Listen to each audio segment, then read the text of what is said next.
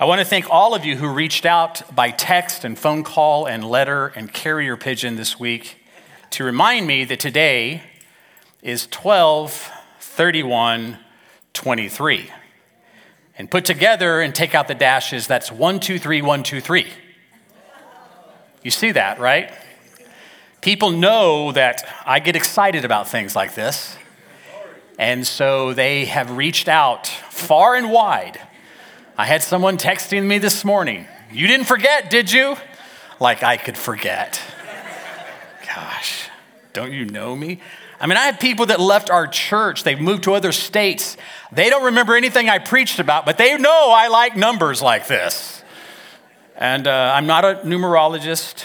I don't believe in mystical connections between numbers and events, but I do get entertained by quirky dates and what I call calendar trivia. Now, let me just go ahead and relieve all of you of the pressure to text me in five weeks on February 4th when it will be 2424. And don't even worry about the palindromes and drones in April. I know them all. So you don't have to remind me, okay? just like I did on the very first Sunday of this year, which is interesting that the year started on a Sunday and the year is ending on a Sunday. And just as I did on that first Sunday of 2023, I want to challenge us on this last day of the year and three days before we start our 21 day fast with the same passage I read at the beginning Isaiah 55, 6. Seek the Lord while he may be found Call upon him while he is near. Let the wicked forsake his way, and the unrighteous man his thoughts. Let him return to the Lord, that he may have compassion on him, and to our God, for he will abundantly pardon. Seek the Lord while he may be found. Call upon him while he is near. You know, Isaiah is not the only Old Testament prophet that has given this type of call or challenge. Throughout the history of Israel, prophets of old were sharing and challenging the same thing, like Zephaniah, who said, Seek the Lord, all you humble of the Lord, of the land, who do his just commands, seek righteousness, seek humility. Perhaps you may be hidden on the day of the anger of the Lord. And Jeremiah, he, he restated the promise of such a call in seeking the Lord. He said, Then you will call upon me and come and pray to me, and I will hear you. Isn't that a great promise? You will call, you will come, you will pray, and I will hear. Is there anything more great than that that God could do towards us? That he would hear us. And he says, You will seek me and find me when you seek me with all your heart. Now, as church folks, you'd think seeking the Lord is just part of the package, right? And don't get me wrong, it should be. We should inherently be seeking God at all times. But just like the children of Israel that we read about throughout the Old Testament, we often have mixed motives. We have double minded pursuits. And we oftentimes seek things apart from God. Even though we know we should be seeking God, we seek after other things because our hearts they're prone to wonder. Our hearts, they stray away. Our hearts, they can be evil, even though God is working to redeem them. And while we may not build altars to Baals or carve little images out of wood, we are still vulnerable to the subtle form of idolatry to, to having something other than God that we seek, to propping it up, an idea, a philosophy, a way of life, our own selfishness and comfort. We can have these idolatries in our life that actually are more important to us than seeking the God who gave us life. We can seek our own comfort and safety. We can guard our own margin and our space. We can work for our own position and wealth. Tim Keller said, An idol is anything more important to you than God. Anything that absorbs your heart and imagination more than God, and anything that you seek to, you seek to give you what only God can give. So, as we begin these 21 days of prayer and fasting that will start Wednesday, I really encourage you to engage in those three weeks of seeking the Lord while he may be found, returning to him, forsaking our evil ways, the things we've built up and propped up and made for ourselves idols, that we will discard those ways and that we will pursue the Lord. And so I resolve, and I ask you to resolve, that this season and beyond will be a season of earnestly seeking Him, uh, of seeking His presence, of desiring above all else His face, that we would see Him and experience Him and be changed by Him and be moved by Him and be used by Him. Over the next four weeks, we're going to be looking at what that looks like in the small, infant, uh, finite way that we can. We're going to be unpacking and looking at what it means to seek his face earnestly, to seek and desire him. But today, I want to just do two things. Just two things. I want to first give you a biblical definition of seeking the Lord. And secondly, I want to look at one of the greatest examples of seeking God found in the Bible. So, first, the definition. The most common Hebrew word for seek is darash. And with that word used many times in the Hebrew Bible, there is an intensity associated with it. It is an active pursuit.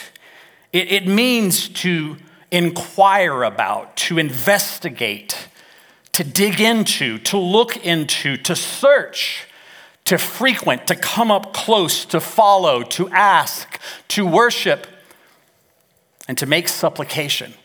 All of these words help me as I start looking at what it means to seek the Lord. It gives me helpful insight in how and how I should posture myself in, in pursuing him. But there's a related word to that Hebrew word, darash, and I think it brings even more clarity for us. It, it means to beat a path to something, to wear a path to something because you are repeatedly going there like that worn down carpet in your hallway that's beat down, or that worn out driver's seat in a car with 200,000 miles on it, or as this picture shows, what's called a holloway. And it looks like it's a dugout trench, doesn't it? It's a path, it's a walkway. It looks like it's been dug out but it's actually centuries old with the path worn down by the traffic of time.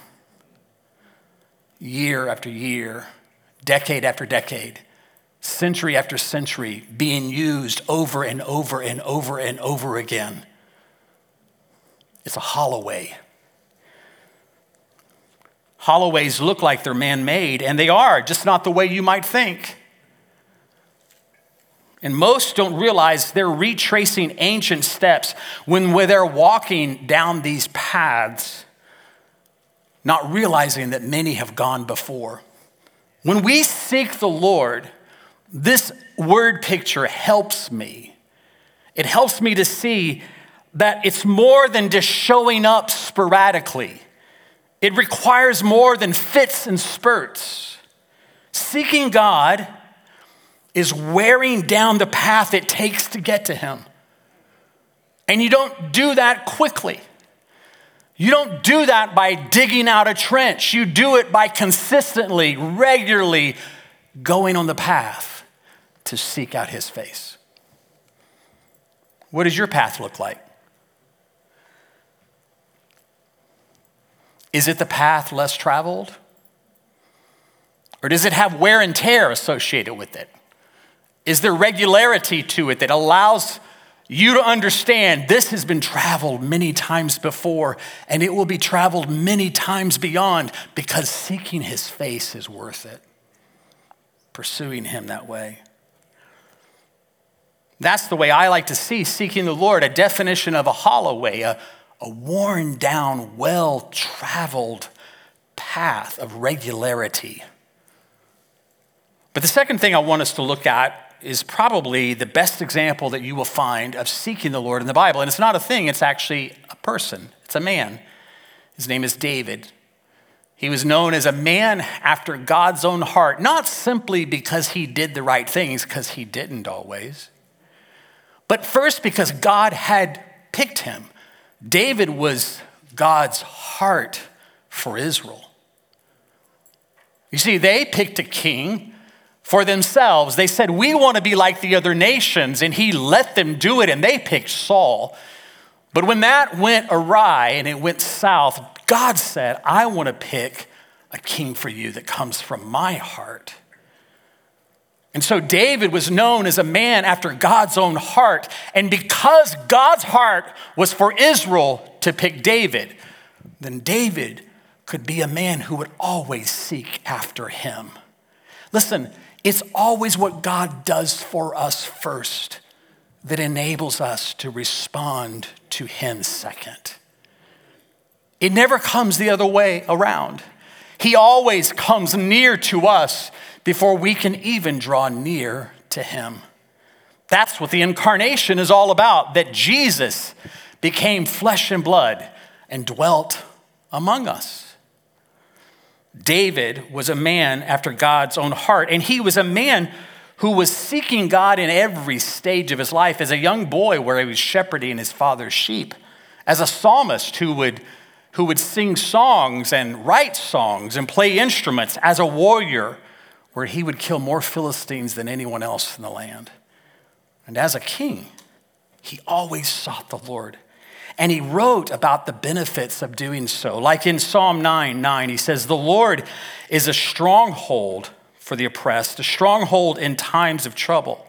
And those who know your name put their trust in you. For you, O Lord, have not forsaken those who seek you. Hmm. And then in Psalm 34 8, we sing a song based off of that song, uh, psalm today. David writes, Oh, taste and see that the Lord is good. Blessed is the man who takes refuge in him. Oh, fear the Lord, you his saints, for those who fear him have no lack. The young lions suffer want and hunger, but those who seek the Lord lack no good thing. And then David takes seeking the Lord even further in Psalm 24 when he describes it as those who seek God's face. He writes in Psalm 24 3, Who shall ascend the hill of the Lord, and who shall stand in his holy place? He who has clean hands and a pure heart, who does not lift up his soul to what is false and does not swear deceitfully. He will receive blessing from the Lord and righteousness from the God of his salvation. Such is the generation of those who seek him, who seek the face of the God of Jacob. Now, seeking the face of God is a Hebraic way of saying having access to God, to be in his presence, to be before his face. In fact, the word for presence in Hebrew is often translated as face. So when we're called to seek his face, it's his presence with us that we're longing for. We want his presence with us. We want to be with him face to face in his presence, not far off and removed, but up close and personal. Now, you might be asking, I, I thought God was omnipresent. I, I think we're always in his presence, right? Isn't that what that means? And in one sense, that is true. He is always present, and he also promises to always be with us for those who are in Christ Jesus and to work into us and for us and to turn everything for our good. He makes those promises. But there is a sense in which God's presence is not with us always, or at least we're not always aware of it. It's why the Bible repeatedly calls us to seek the Lord, to seek his presence continually, to wear down our path, to be with him to not expect it automatically, but to pursue Him, to dig into Him, to, to come up close to Him. God's manifest, conscious, trusted presence is not our constant experience. Oh, I wished it was. I wish that every breathing moment of my life I was in full awareness that God in His presence is with me, that I am with him. Wouldn't that change your life if you lived that way? I'm not sure why it's not that way. I know that there's going to be a day, a time, when we will always be with Him and fully aware of His presence at all moments.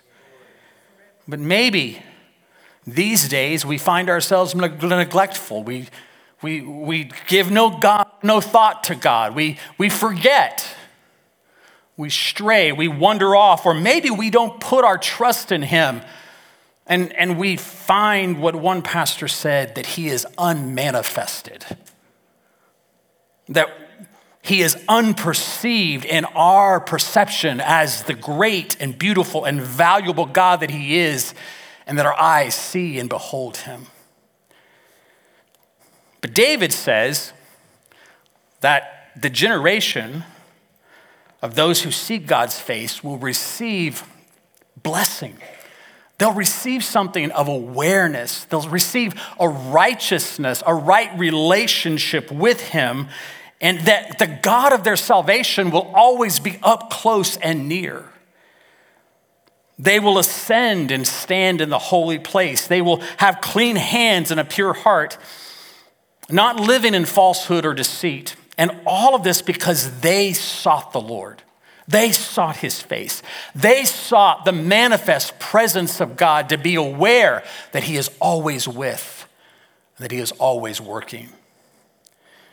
Now, David speaks of seeking God, of seeking his face throughout his writings, and many times in the Psalms you will see that kind of language. But maybe the most striking moment to me is when we see David seeking the Lord in one of the toughest times of his life. He's the king, but there's a mutiny underway. He is forced to flee Jerusalem and his throne because his own son Absalom is trying to seize his throne. So David gathers those that are loyal to him and they flee the city and they flee into the Judean wilderness. As David and those that are with him are in that wilderness, David writes this psalm, Psalm 63. It starts, O God, you are my God. Earnestly I seek you. My soul thirsts for you. My flesh faints for you, as in a dry and weary land where there is no water. This is one of David's lowest moments in his life. Not just that he had to run off and be in a wilderness. That makes sense. There's little water in a wilderness. There's probably not much food in a wilderness. There's all this stark surrounding that would, would attribute to David's language when he is saying, My soul thirsts for you and my flesh faints for you. That seems like things that would happen in a wilderness. And that's certainly part of it. But David is also struck with the grief caused by his son's estrangement and betrayal. There's an inner wilderness in David, even as he resides in a wilderness not fit for a king. Except in my book, that's where kings go to meet with God. David did. Jesus did. David's wilderness is more than just his surroundings, it is, it is where his heart is. 2 Samuel 15 says David was fleeing Jerusalem because Absalom was trying this mutiny to take over the kingdom. And as he was fleeing Jerusalem, the Bible says he was weeping and he was barefoot and his head was covered. Understand the shame, understand the grief that David is up under he is weeping. His head is covered. He's barefoot. I don't know if that's because he had to run so quickly he couldn't get his sandals or because it's just not worth putting them on. It also says that those who were with him, they covered their heads. And as they evacuated out of Jerusalem, they were weeping with their king. To add insult to injury, as they're fleeing, a man named Shimei from the household of Saul, King Saul.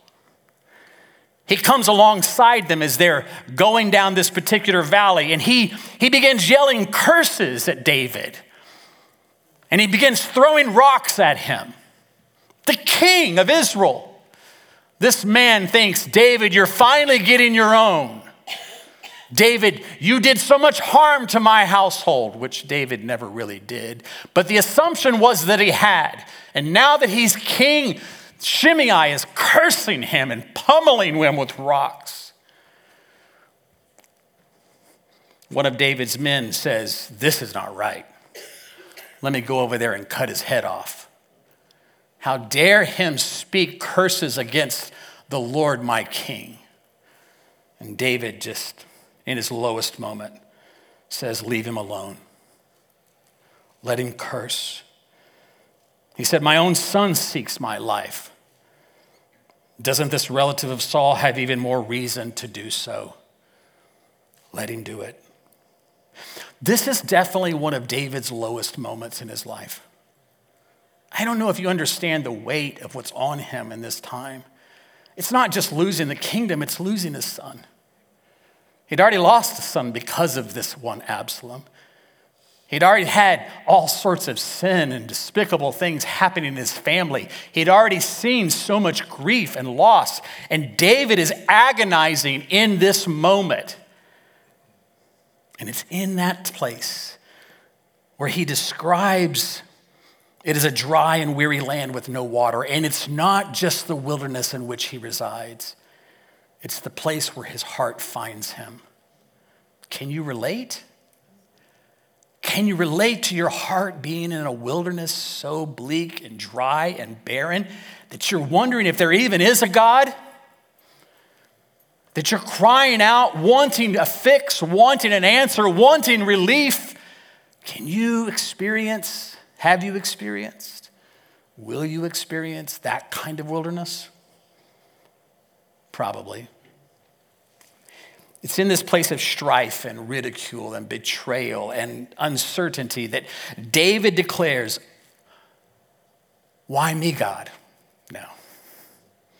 What he declares is, Oh God, you are my God. Earnestly I seek you. My soul thirsts for you.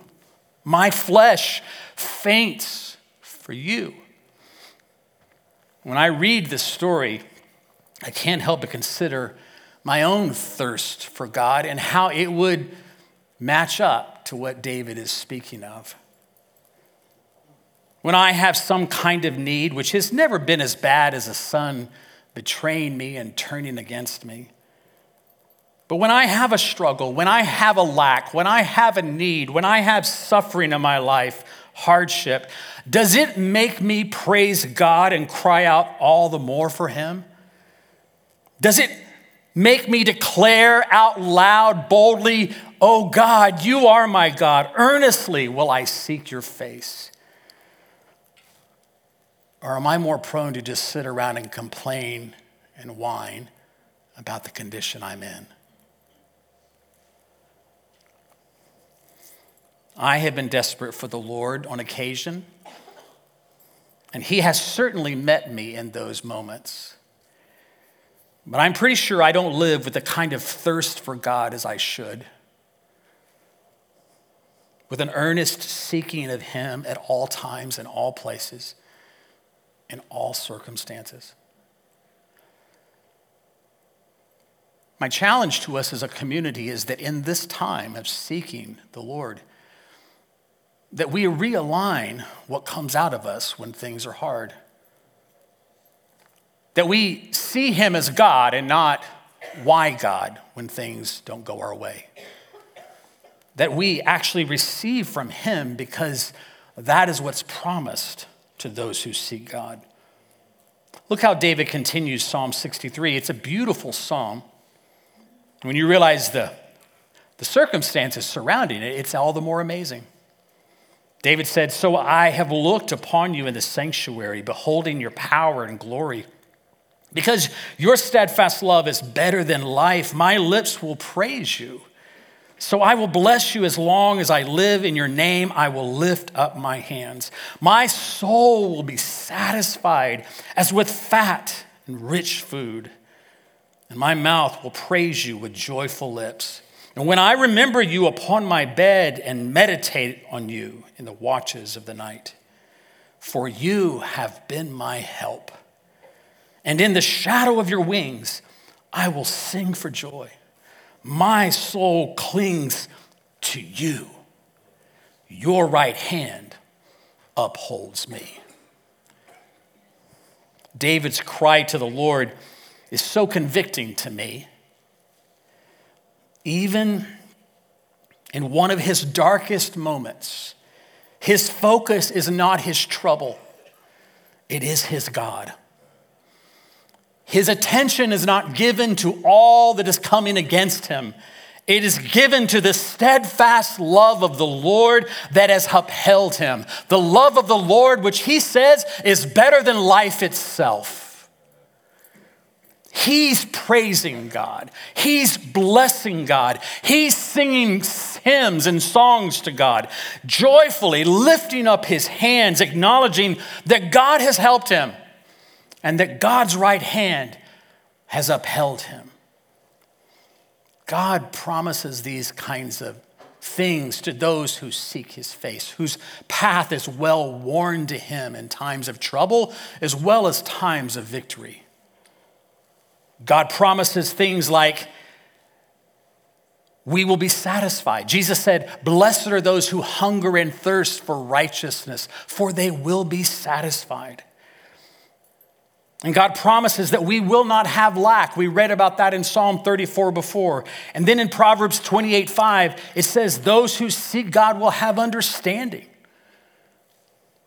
He gives us satisfaction he provides for us and we have no lack. And He gives to us understanding. And then we're assured by Jesus that when we do seek Him, He will be found. Ask and it will be given to you. He says, Seek and you will find. Knock and the door will be opened to you. Perhaps, best of all, God promises revival for those who seek Him when he said in 2 Corinthians 7:14, "If my people who were called by my name humble themselves and pray and seek my face and turn from their wicked ways, then I will hear from heaven and I will forgive their sin and I will heal their land." Listen. When we seek him, we are promised the best things in life. Satisfaction in him, no lack in our journey, for He's given us, as the prophetic word said, everything we need that pertains to life and godliness. And we're promised understanding, wisdom from on high, and we're promised that He will be found when we seek Him. It will not be an endless pursuit that never has a finding. If we seek, He will be found. And then we're promised renewal for our hearts and healing for our land. Those are the best things that we could have in this life. Such great promises for those who seek the Lord and call upon his name. So, to close, that is my challenge for us today. That our seeking God would lead to well worn paths to him where we would find our satisfaction in Him and where we would find no lack in Him and where we would find understanding in Him and where we would find renewal in Him and where we would find healing for our land in Him. May that be our pursuit in this season of prayer and fasting. God help us. Amen.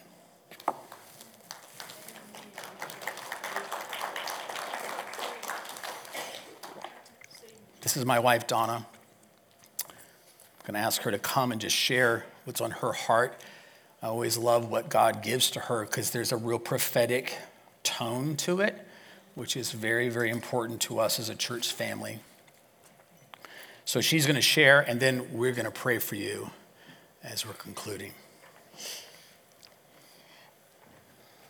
The scripture that I felt like God gave me as I was leaning towards the fast was one that may be very familiar to you in Joshua 3 5. Sanctify yourselves, for tomorrow I will do amazing things among you. And so I was studying that word sanctify, and I was so amazed because so many of the words that you use to define mm. seek are included in this definition. That's good. Um, so I'm going to give you a few of them um, from, um, from the original language. Um, to set apart, to consecrate, wholly dedicate, to keep the holy, to prepare, to prove, to proclaim to purify, to hallow, to make clean. Mm. And I think that picture of the path that had been worn down over time. There's so much when we come to these times on our church calendar that are rhythmic but intentional. Like yeah. Will said, it's God's idea. Right. It's not a great idea we have to start the year this way. Um, That's right. That call that you are feeling in your heart to give Him more, to make more room, that is Him. Yes. He stirs that up. He stirs up our love and devotion for Him. And whether it's a tiny flicker so much that you could ignore it, or it feels like a rushing fire and you can't get out fast enough. Either way, it's Him. Yes. It's the Holy Spirit, it's the Lord Himself inviting you to come and dine with Him. Yes, yes, yes. And I'm so full of expectation, like Will said, not just for myself and the things that I want God to take dominion over in me. Mm but what He has for us to be free together. Yeah. Um, there is more. There's more freedom, there's more purpose, there's more clarity. Yes. Really, our only commitment is to acknowledge our neediness mm-hmm. and receive His goodness. Yes. You know, so this is what we're going to do. Um, if you're just asking the Lord to prepare your heart, prepare you for what He will do in these coming weeks. If anything that was shared today, if the Lord has been speaking to your heart and you just sense a need that He would meet you, that He would enlarge you, He would, he would come and expand you.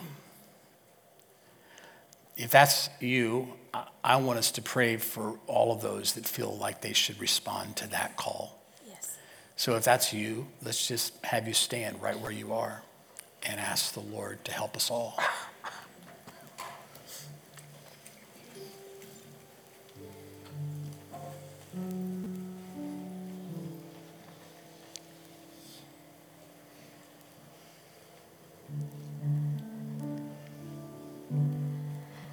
Father, you are holy. And it's past our comprehension, but you invite us into your holy presence on purpose, seeing us through Jesus and doing your eternal and continuing work of transformation. Yes, God. But this isn't just about us getting help, and we need it. Hmm. It's not just about getting relief from something that's been plaguing us in terms of, of sin or, or attack from the enemy or circumstances that are trying or exhausting. This fast is about you. It's about making a habit of your presence. It's about practicing being with you without an agenda, without a list, and experiencing the fullness of you mm-hmm. in worship, yes. in love, not rushing out to serve, but sitting with you, eating your word, and delighting to be with you. Father, I, I know that your heart is to do all the things that we are seeking all the cleansing, the redirecting, the purifying, the changing. The setting free. But we want to seek you. Yes, we do. More than we want to seek what you do. That's right.